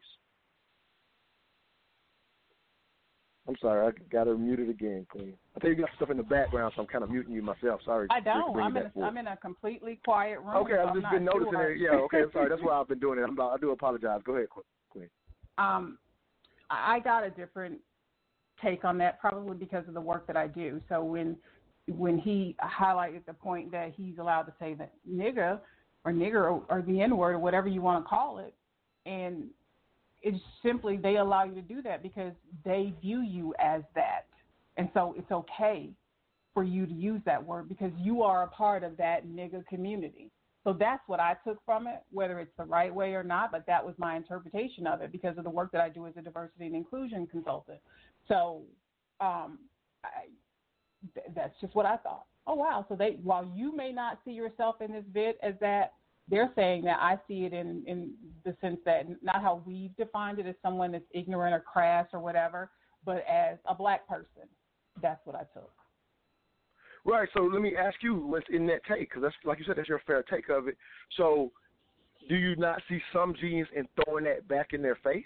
The, the, if we're going to use the, you know, they see you this way. If we're going to, I hate using that term, but just for the sake of making this conversation succinct, isn't that the genius to a certain extent? Again, I'm not trying to have you like Dave Chappelle. That's not the goal here. I'm just talking about the methodology that at least how we that see it as a genius, how we see it. There's some methodology to why we see it that way. And again, you don't have to agree with that, but do you see that he's throwing it back in the face that just because you they see me this way, I'm telling you that's not okay. Like, is there any aspect of that? Is that available? Can you see that perspective, maybe? I mean, I see that perspective, um, but to what end? I mean, I, I see that. I, I got that. Well, yeah, well, um, to, yeah, to, to, to, to, to, to, to what end is things start ideology, ideas start with ideas. Mm-hmm. So when we actually see actions, when we look at history, yeah, and everybody knows how much I love history. So when when we look at history, typically when we see an action, and we always had this concept of being on the right side of history, right? So when you see a a concept that is now deemed in the past as here's was here's how you were on the right side. Well, if we look back at the course of history to figure out when did the idea for that change to start, sometimes you're 30 years before, sometimes you're 50 years before, sometimes you're 100 years before. And I'm not there saying that little joke but in itself will be, you know, a 100 years from now. Like like people are already st- stop using the term. I don't personally use the term. I have a reason why I allow it to be used on the show again because we are against political correctness at all times on this show. I no longer use the term as well, Patrice, just even put that out there. But I I do offer that when I see art artists artists who take shots, some some some do well with their art, some do bad with their art. But I see this as a small little chink to say, hey, why are we using this word even though he still chooses to? So I don't I don't like to me your artist genius is being a, of the hip hop culture. There's plenty of artists that make songs and things about the music that are not their life. So I'm not attaching it personally to whether Dave sees himself as a digger or not. I see him in the artistic way making a bit that takes him out of being one purposely for that intention. So when you say to what end, the what end is people getting the idea of possibly saying, maybe I shouldn't see myself as a nigga, even though he might still do. That's the to the end that we can't measure in in, in human involvement. but if that Montoya, makes sense. That's Mon- my Montoya, and I'm okay, Montoya, and I'm you're- okay you're- with that, Montoya, because I'm okay with that, Montoya, because if I if I didn't believe that he has the right to express that, then I would be remiss. So he absolutely has the right to express that, and it can be considered genius, and that's fine. Um, I think it was a great point that he brought up because we have a while a lot of white people just consider a, a, the N word a, a black or a black person. He's bringing that additional nuance to it, how we view it as someone that's ignorant and crass and all of these other things. And he's saying, no, I'm not that. So therefore, why do you allow me to use it? So I get that context. I don't necessarily But call it you all, yeah, you fortunately, all have enough- you, Shelly, Shelly, you are coming out of the break, so we are up against the break. You know, I got to take care of my sponsor, so let me do this. And don't talk you about are first I out didn't of the watch break. it, okay? She can say he can say whatever he wants to, Dollar Latrice. That go both ways. He can, and I got All a right, we are up response against the break. too. We up against the break. All I ask is that you think. We'll be right back. If you're looking to purchase or sell a home in Atlanta's competitive real estate market, there's only one real estate agent we call on, Ephraim Abdullah. Not only is he honest and straightforward, but he has a proven, repeatable strategy that consistently gets his clients the homes they wanted versus their second or third choice. What's Ephraim's secret? His virtual on the spot offer moves his clients to the front of the line for purchases, and for sales, his no nonsense approach gets your home sold and off the market. For a results oriented real estate experience, contact Ephraim Abdullah, a licensed agent powered by eXp Realty at 770 800 7922. Again, that number is 770 800 7922. Be real with you, and I know nobody gives a fuck what I think anyway. Uh, I'm not for abortion. Oh, shut up, nigga.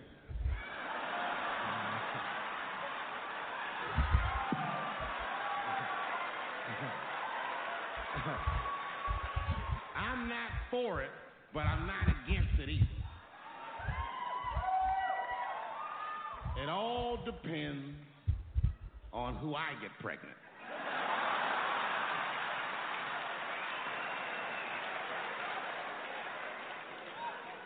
I don't care. I'll tell you right now. I don't care what your religious beliefs are or anything. If you have a dick, you need to shut the fuck up on this one. Seriously.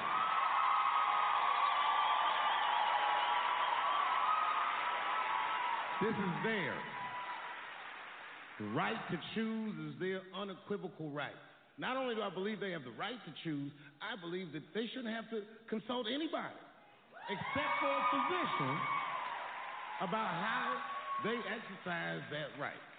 Gentlemen, that is fair. And ladies, to be fair to us, I also believe if you decide to have the baby, a man should not have to pay.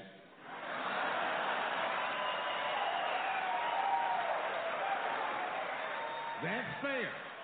If you can kill this motherfucker, I can at least abandon him. It's my money, my choice.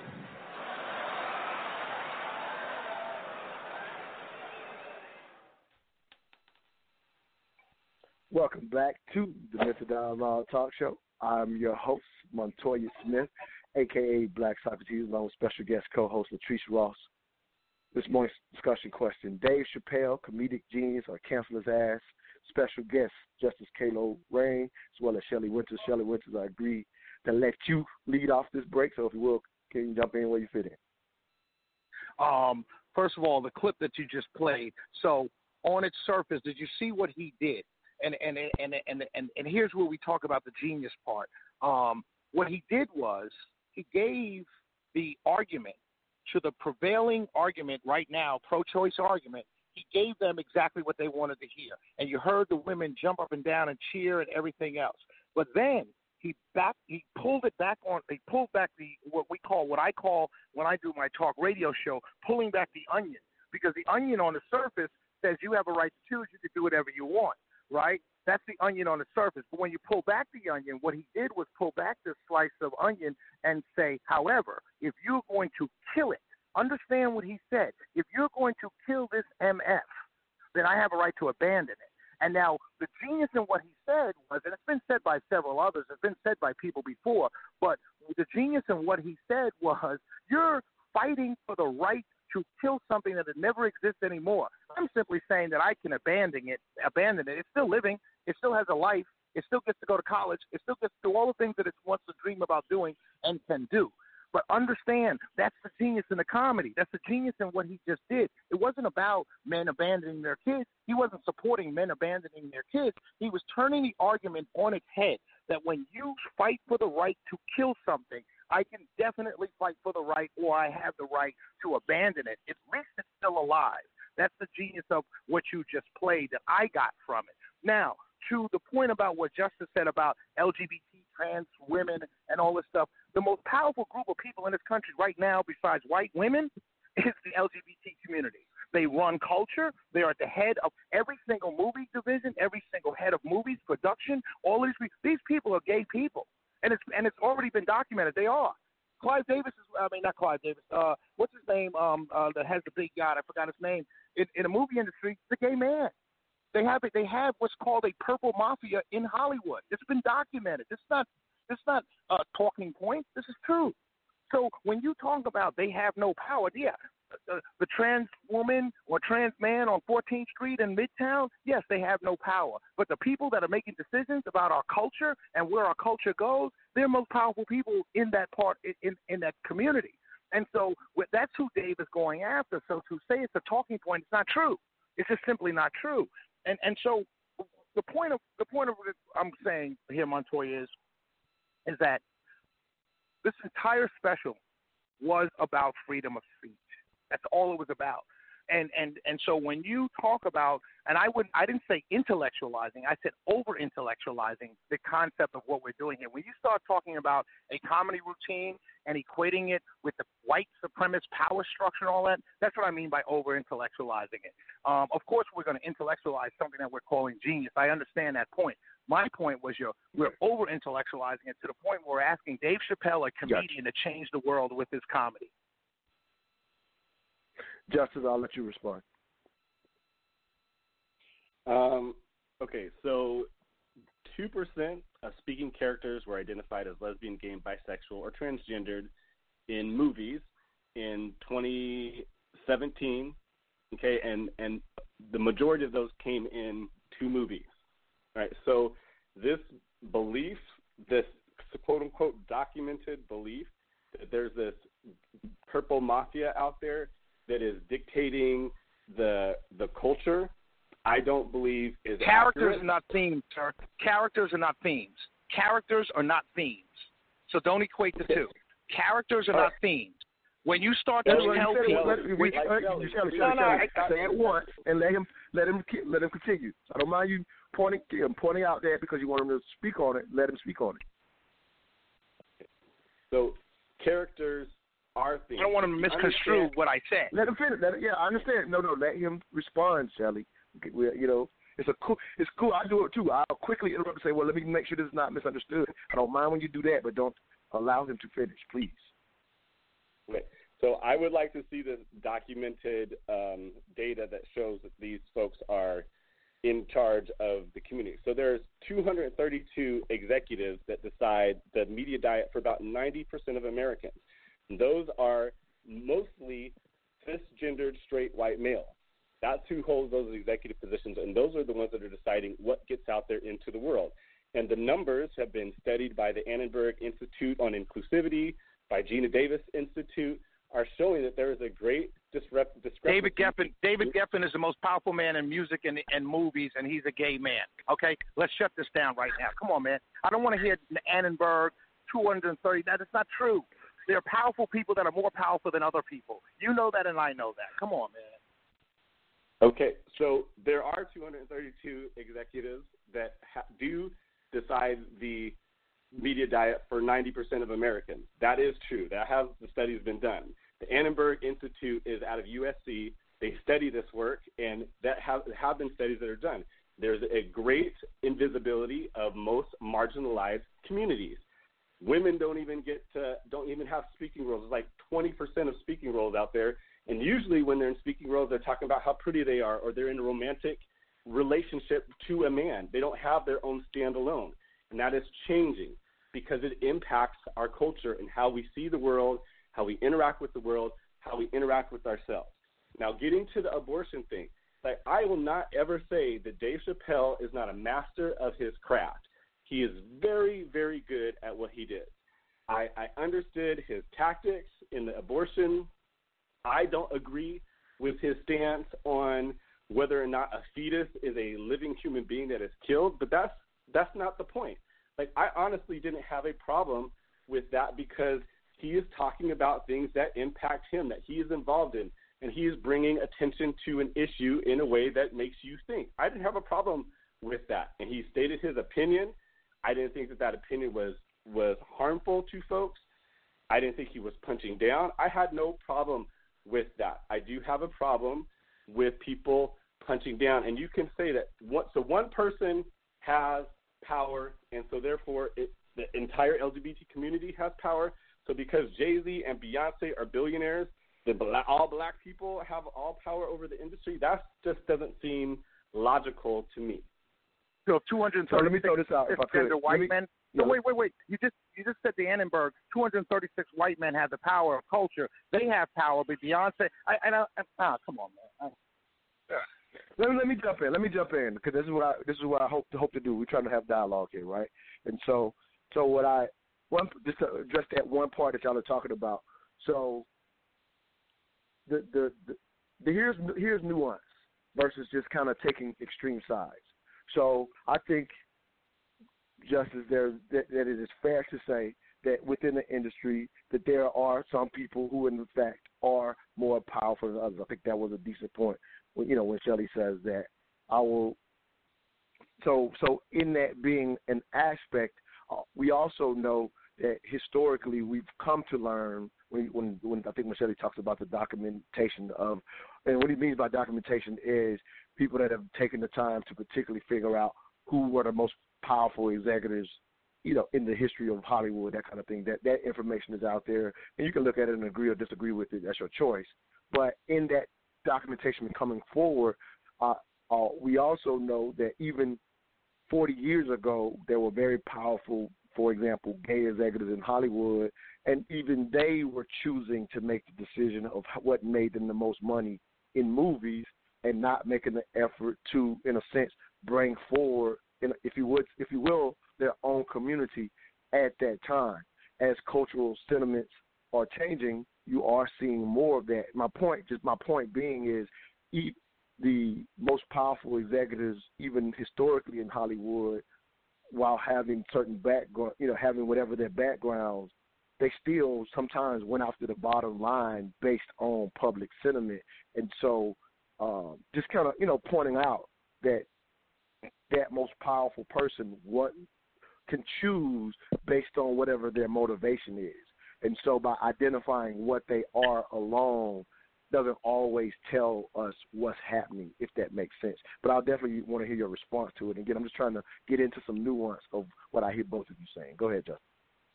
Yeah, no, I understand. Like there are LGBT people who are in the closet because they have to be, because it's dangerous in the world for them to not be, because they lose their jobs if they come out, because they can't adopt kids if they come out. So I understand people being in the closet. I also understand the point that you're saying that it's a business, and so people make bottom line. Uh, they, they make choices based on their bottom line, but it's also prescriptive. So if you only put out there certain things in society because entertainment plays on our neural processes and we engage with it and we have mirror neurons and we when we watch it we human beings be, are able to become a part of the story and feel the emotions and know where people are coming from that is expressly a human trait so because entertainment is important it becomes prescriptive and so if you only put the the people out there who talk a certain way think a certain way then society begins to mirror that and and and the bottom line is we, we're finding out right now that black women leads are making more money in Hollywood than anyone else. This it, it was a myth. It was a story that was told over and over again because of the power structure. And women and women of color have been fighting against that power structure. And then and when they get the opportunity, it has been paying off for the bottom line. So that the, the entertainment industry may now change because money rules this world. And money in this country is rooted in a white supremacist system. Period. So is that a recent find that we are up against the break? I'm just asking real quickly before I go to the next break. Is that something? Re- I mean, I'm just I wasn't aware of the part that you're talking about because I just maybe as of a year ago I still heard, for example, just asking about this. Um, to Taraji P saying that was still an issue just over a year ago. So is this something that is brand new that they're getting paid this number? But again, I just heard Taraji say this a year ago. Just asking. Look, they're not getting paid the same as their male counterparts or their white male counterparts, but those the, the movies are making more money. And if Okay. at the break, I Okay. I was just, yeah, I was just asking about that. Oh no, absolutely, no, it was good information to hear. All right, we are up against our next break. We got about a half hour to go. We got people again out there on the phone lines. If you're online and want to get in, the number is six four six seven eight seven one six nine one. Again, that number is six four six seven eight seven one six nine one. We haven't lost any callers, so I guess they're just sitting back and enjoying it. If you want to get in, you do need to press one. We'll be right back. Well, all I ask is that that you think. My name is Montoya Smith, aka Black Socrates. I am the owner and facilitator of the Mental Dialogue Community Support Group, focused on practical solutions and the collective thinking of the black community. We do that one of two ways. Every third Friday, 7 p.m. at Urban Grind, or Saturday mornings, the Mental Dialogue Talk Show, 10 a.m. to 12 p.m. Eastern Standard Time. Contact us at mentaldialogue.com or on Facebook at Mental Dialogue. All I ask is that you think.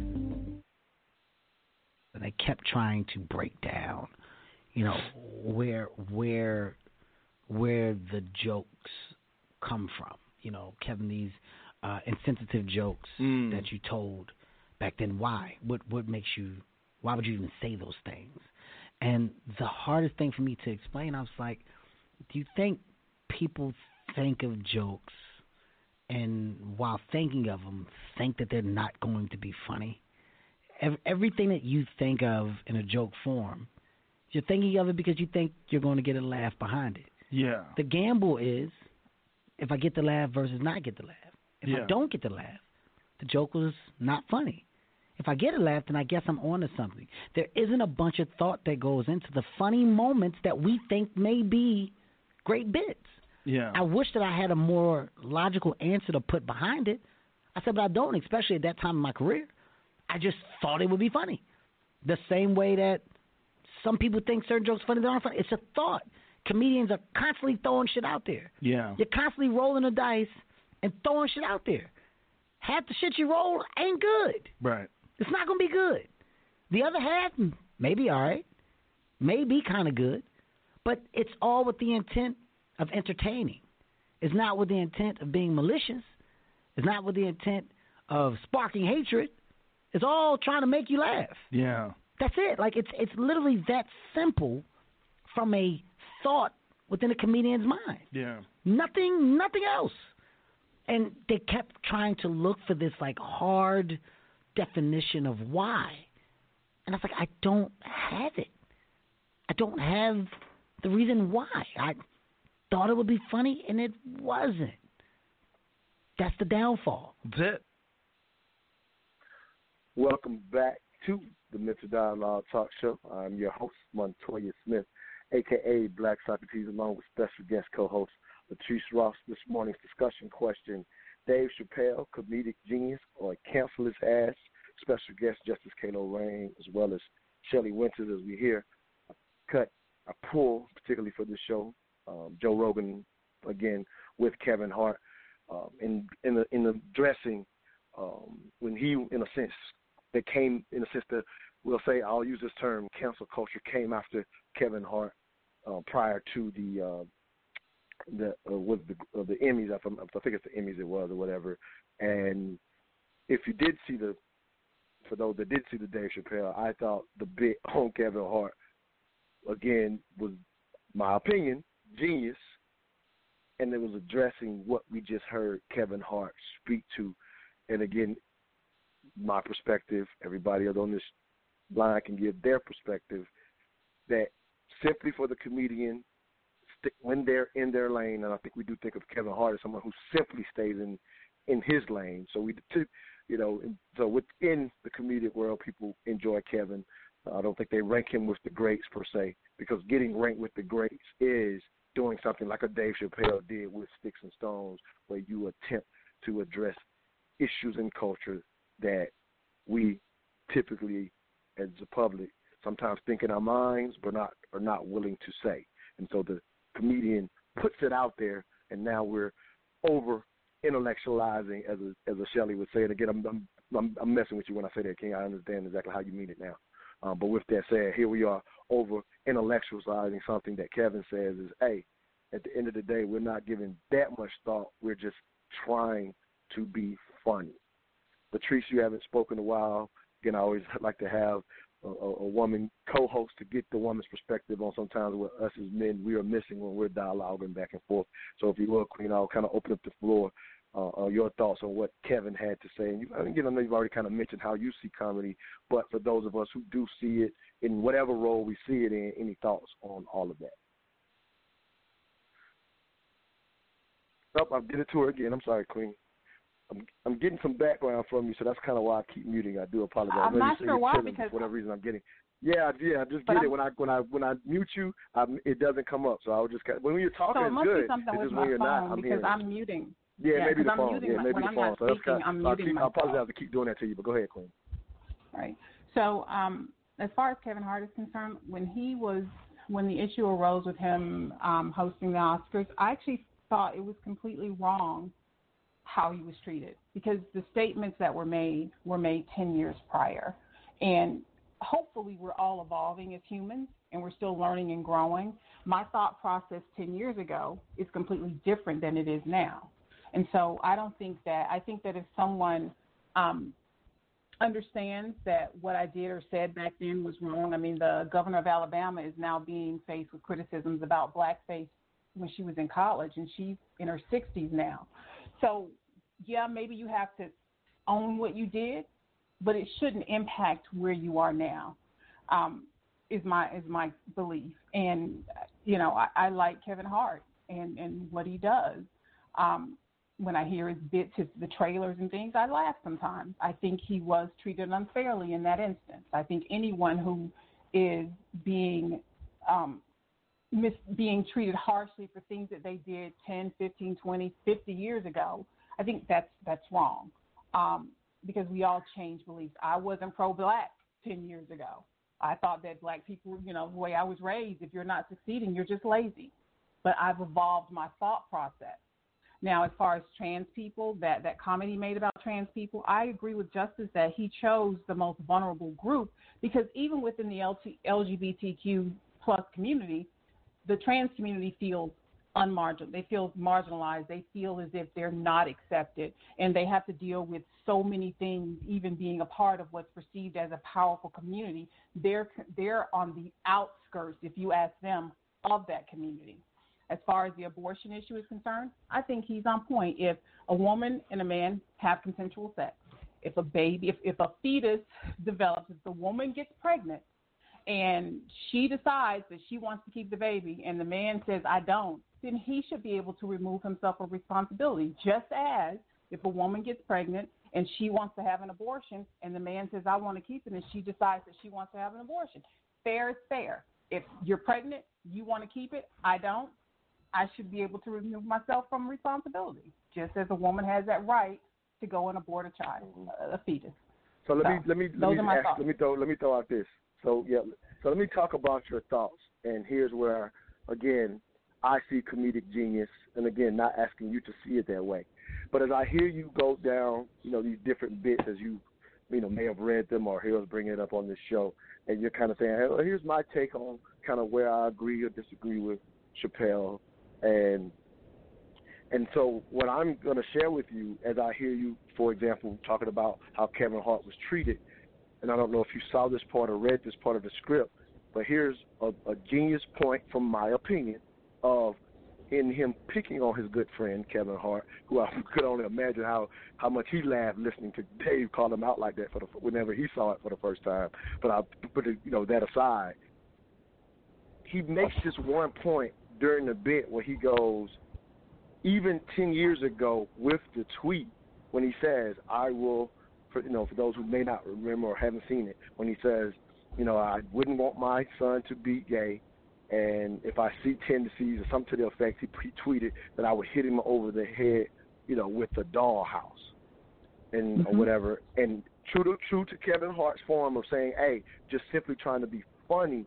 Well, Dave Chappelle pointed this out. So while Kevin eventually started apologizing later, you know, to a certain extent, Dave Chappelle made this point. He was like, "I we know it had to be a joke because it means Kevin would have had to have bought his son a dollhouse to even Right. if, if there was any malicious intent whatsoever. So in a sense, Dave was pointing out, damn it, people, this is just a joke, and I know it's a joke because Kevin's making this joke not having even have bought. So he's saying like to make or to try to make him be serious and make him apologize for something he was never serious about. It even turns the ridiculousness on top of his head even more.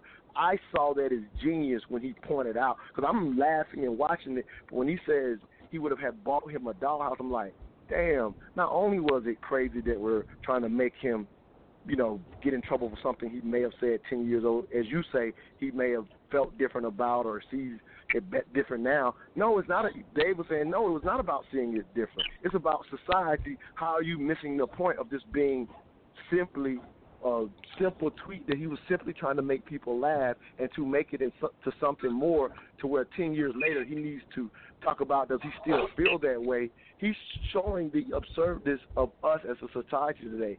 That's where I see the comedic genius. Um, any response from any of you? Um, I'll let you respond Yeah, I- first. I'd like to. I'll go with. Okay, go ahead, Justice. Go ahead. Okay, so um, this that bit was a example of creative rewriting of history. So the tweet said that if he sees his kid exhibiting any gay behavior and playing with his daughter's dollhouse, he's going to take hit that dollhouse and smash it over the head of his kid. And and Dave made it seem like there was this m- magic dollhouse somewhere. No, he's talking about if I see my kid playing with with toys that I don't think are are appropriate for his sex, I'm going to hit him with those. I'm going to be violent against him. That's what Dave said.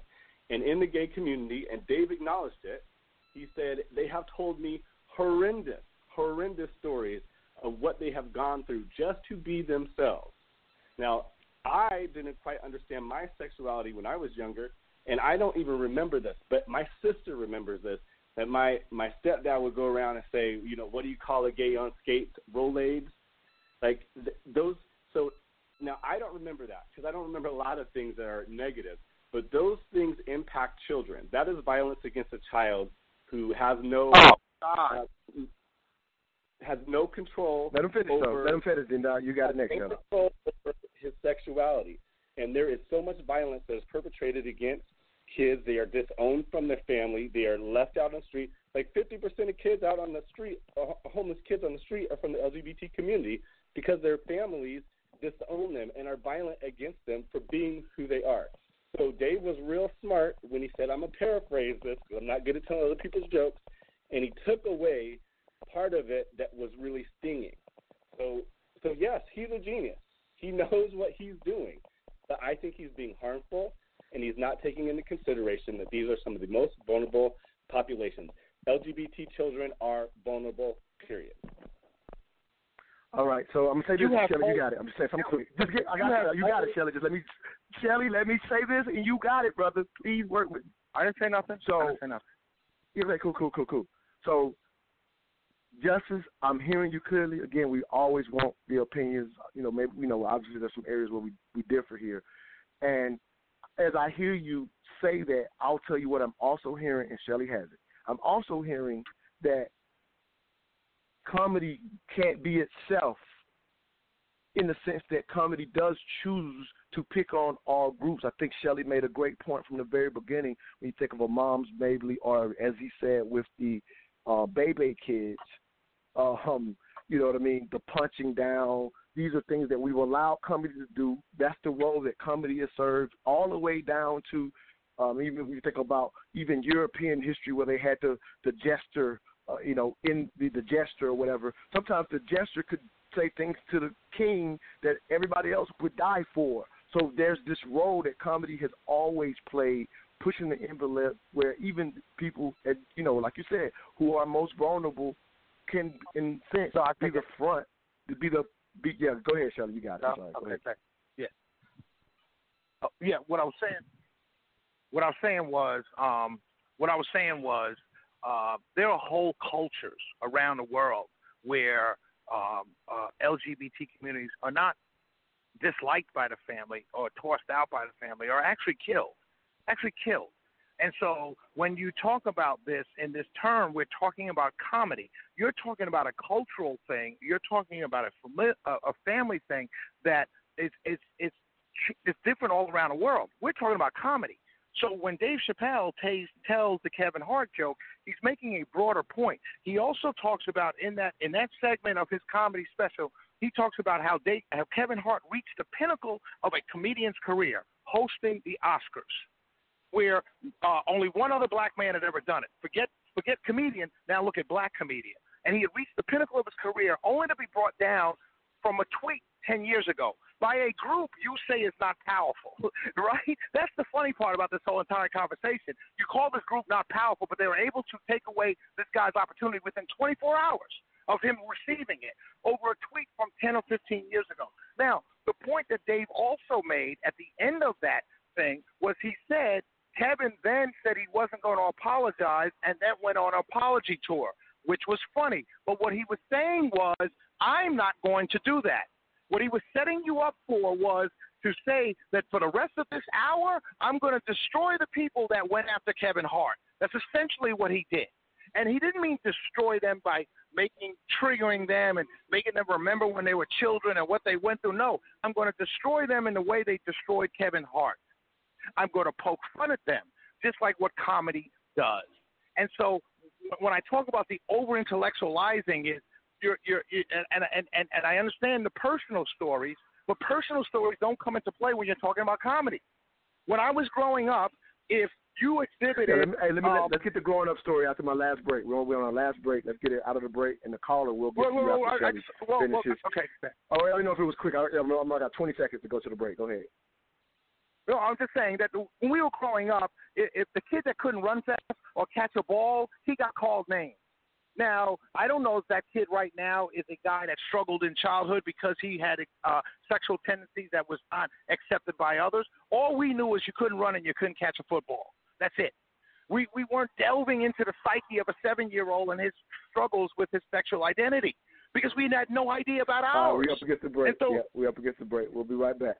You're listening to the Mental Dialogue Talk Show. Where all I ask is that you think. Babe, where did you get that hat and T-shirt? I like that. Oh, I got this at moneymotivation.com. It's fresh, right? Yes, and I love the message on it too. You are the hustle, huh? That's what the shirt says. I am the hustle.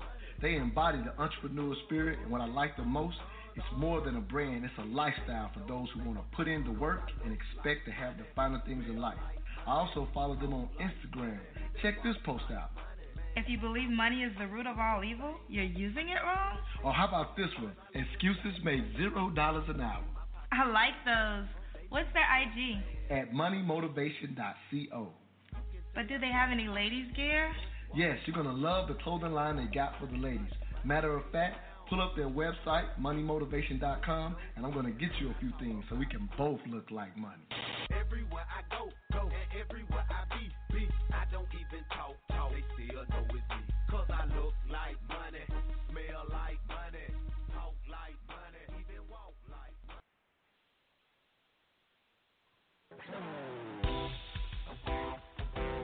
For details to become a sponsor of Mental Dialogue, visit Facebook at Mental Dialogue or call Montoya Smith at 404 604 9477. That's 404 604 9477. Mental Dialogue, where all I ask is that you think, that you think, that you think.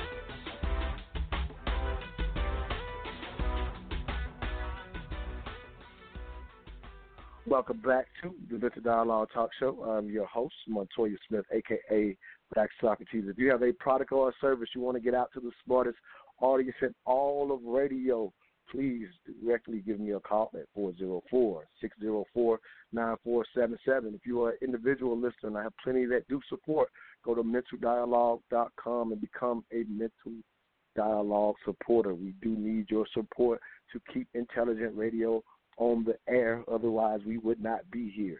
Uh, looks like Shelley may have dropped. He know he was out in an event, so he may have had to go. Um, so I won't get his thoughts coming out of the break. I'm gonna go ahead and go to a caller since we do have something interesting getting in. Area code six seven eight last three nine eight four. Give us your name. Give us your name. Caller, you're live on the air. You got something in the background. Hey, this is Soul Scribe. I'm Hey, what's driving. going on, Queen? Um, I'm sorry, I'm driving. I Um, think but I, you, I think you got the I think you got the show in the background. So if you can, I'm assuming because I hear it coming through. So if you can cut it off in your background so we can hear you. Um, hmm, I don't. I'm in my car, so I called in. Okay, I'm just getting feedback. Uh, you're you're going clear. You're clear. So it's just me. You go ahead, Queen. You go ahead, Queen. Okay.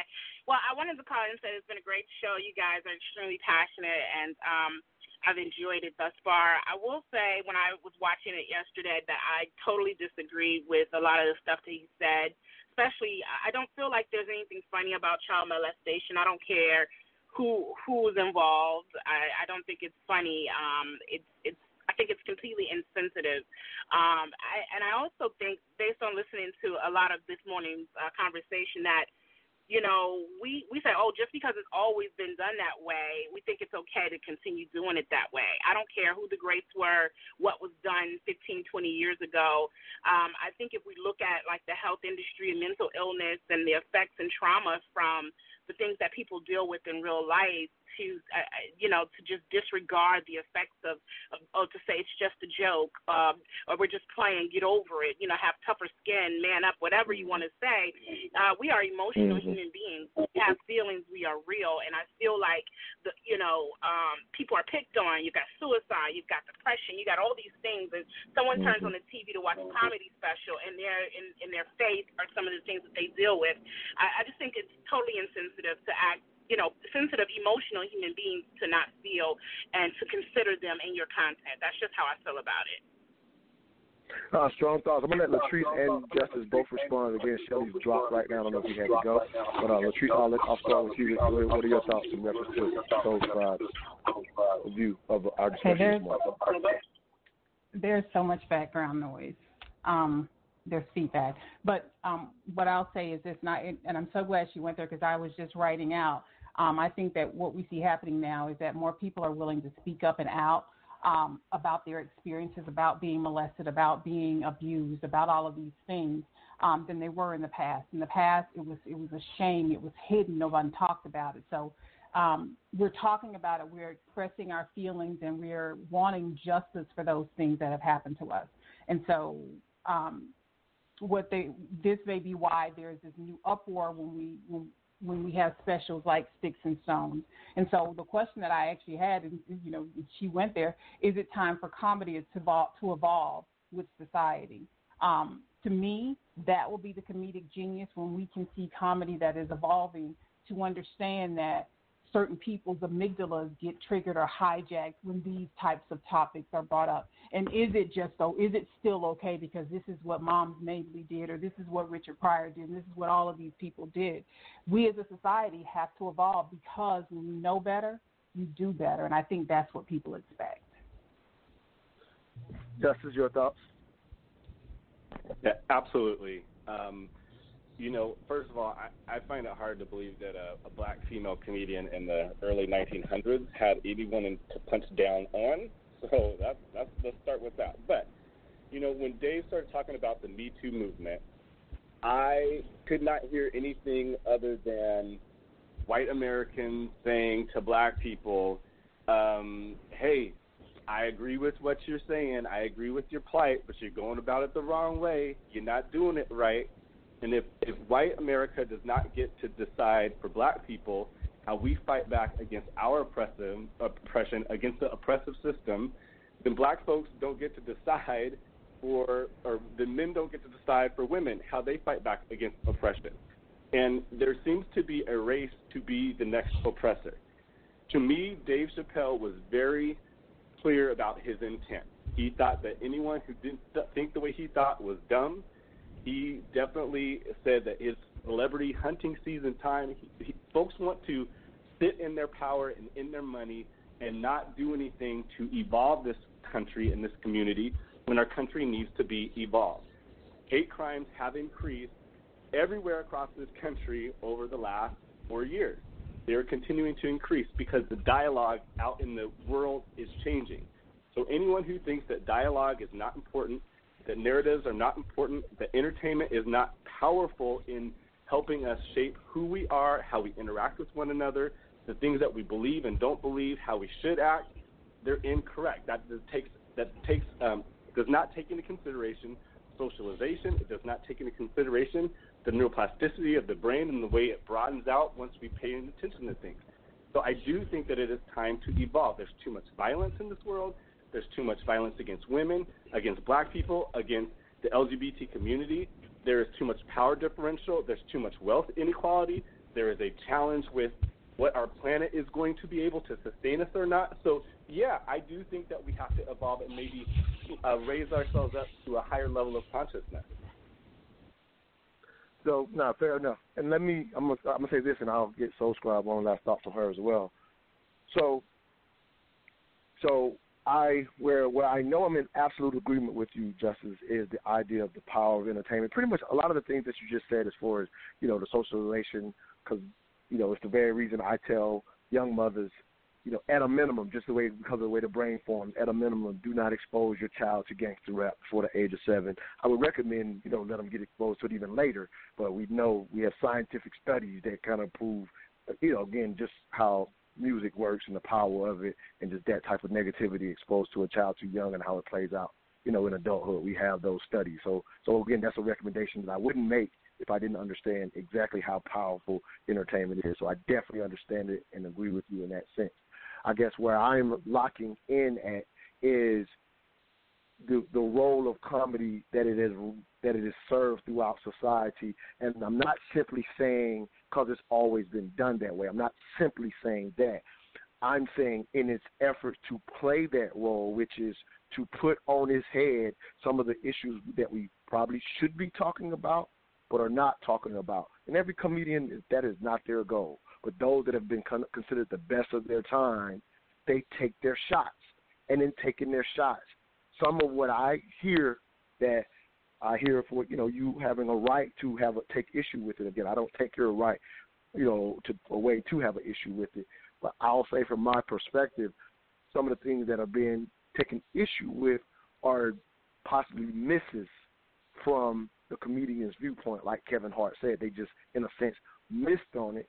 Whereas you say you see his intent is clear, I see it as a clear attack on freedom of speech, which I hold dear. Not hold dear in that I believe I should be able to say any damn thing I want without consequence. I'm not. I'm not talking about that version of free speech.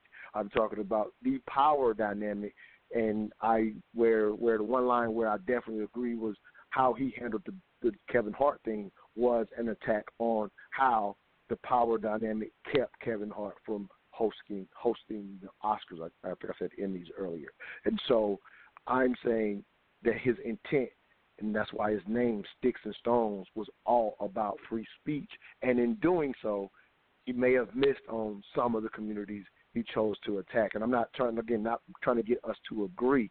I'm just saying if that was the purpose, then I think that intent is there too. I don't know if it's as clear as you're saying, um, Justice. Let me let um, Soul Squad get back in real quick, and then I'll get our closing thoughts before we go.